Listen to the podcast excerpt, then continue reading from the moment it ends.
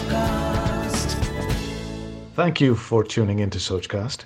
We hope you enjoy this uninterrupted listening experience. But before that, please do listen to these messages that come from those that support your favorite show.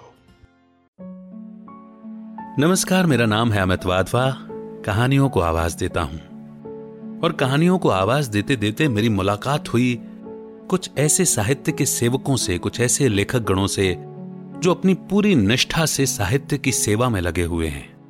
भाषा की शुद्धता को बचाने के प्रयास में लगे हुए हैं। और कहते हैं ना कि संग का रंग तो चढ़ता ही है। कहानियों से तो हमको भी प्यार है। याद है मुझे संडे का वो कलर्ड सप्लीमेंट जो न्यूज़पेपर के साथ में आया करता था और उसमें एक कॉलम होता था लघु कथाओं का। और वो लघु कथाएँ बचपन से ही मुझे पसंद थी। तो जब ये संगम हुआ तो साहित्य की सेवा में मेरा भी कुछ सहयोग हो जाए, मेरे भी सहयोग की एक उंगली लग जाए। इसी इंटेंशन और इसी सोच से ये पॉडकास्ट शो शुरू किया सोचकास्ट पर, जिसका नाम है मतलबी कहानियाँ। सुनेंगे ना?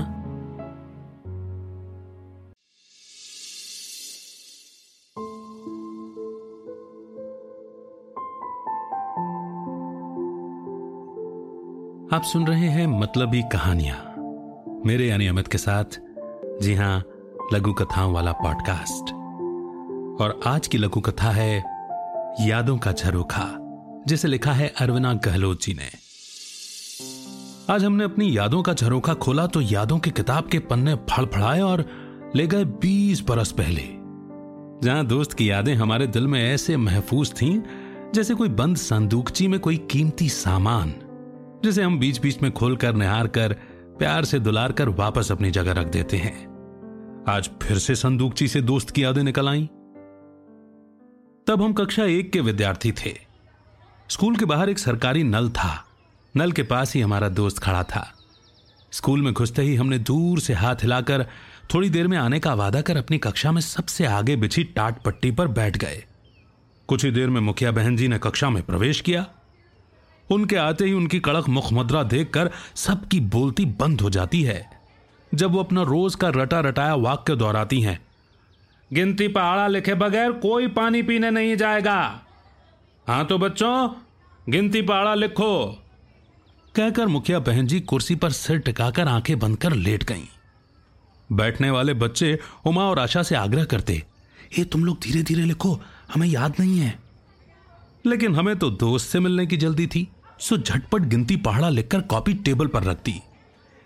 बहन जी, हम पानी पीने जाएँ? बहन जी ने एक आँख खोली और कहा, अभी तो आते समय पानी पी के आई थी, फिर से प्यास लग गई। तब तक आशा भी आ गई। क्या हुआ? तुम्हें भी देख के प्यास लग गई? जी नहीं, बहन जी। काम पूरा किया? जी, बहन जी। हम्म जाओ, दोनों जाओ। कहकर बहन जी ने आँखें बंद कर ली। पीछे बैठे बच्चे एक दूसरे से खुसर फुसर करके पहाड़ा लिखने लगे। आशा और उमा हँसी रोककर बाहर आकर हँसते हुए नल की तरफ़ दौड़ पड़ी। पानी पीना तो बहाना था। नल के पास खड़े दोस्त से मिलना जो था, जाकर झट से लिपट गई दोस्त इमली से। इमली ने भी एक कटारा गिरा दिया। ओ दोस्त, एक से क्या होगा? सबको देना है। ज़ोर से हवा चली और ढेर सारी इमली गिर गई। उमा ने दोस्त को गले लगाकर कान में कहा, धन्यवाद दोस्त, मुझे इसी तरह रोज इमली देना, मैं सब लड़कियों को बांट दूँगी। उमा, जल्दी करो, वरना बहन जी नाराज़ हो जाएँगी। अच्छा दोस्त, चलते हैं। आशा और उमा जब कक्षा में पहुँची तो देखा बहन जी की आँखें बंद हैं। दबे पाँव घुसकर जल्दी जल्दी सभी लड़कियों को बांट दी और वापस कक्षा के दरवाजे पर आकर बहन जी, हम अंदर आ जाएँ?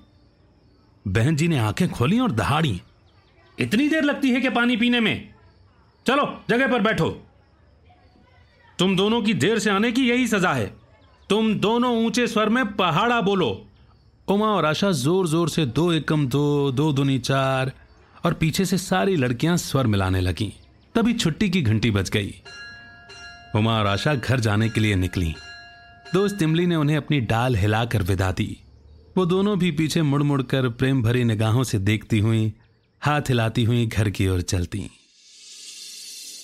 बस इसी मोड़ पर यह लघु कथा यहीं पर समाप्त हो जाती है और बचपन की यादें दिला जाती है। है ना? Thank you so much Amit का नमस्कार। जय हिंद, जय भारत। लाइक दिस सोच Sochcast? Tune in for more with the Sochcast app from the Google Play Store. आशा करते हैं कि आपको ये सोच कास्ट बहुत पसंद आया अगर कुछ कहना है इसके बारे में तो लिखकर बताइए हमें अपने फेसबुक और इंस्टाग्राम पेज पर सोच कास्ट ढूंढिए अगर आपको अपनी सोच दुनिया को सुनानी हो तो सोच कास्ट करो Sochcast.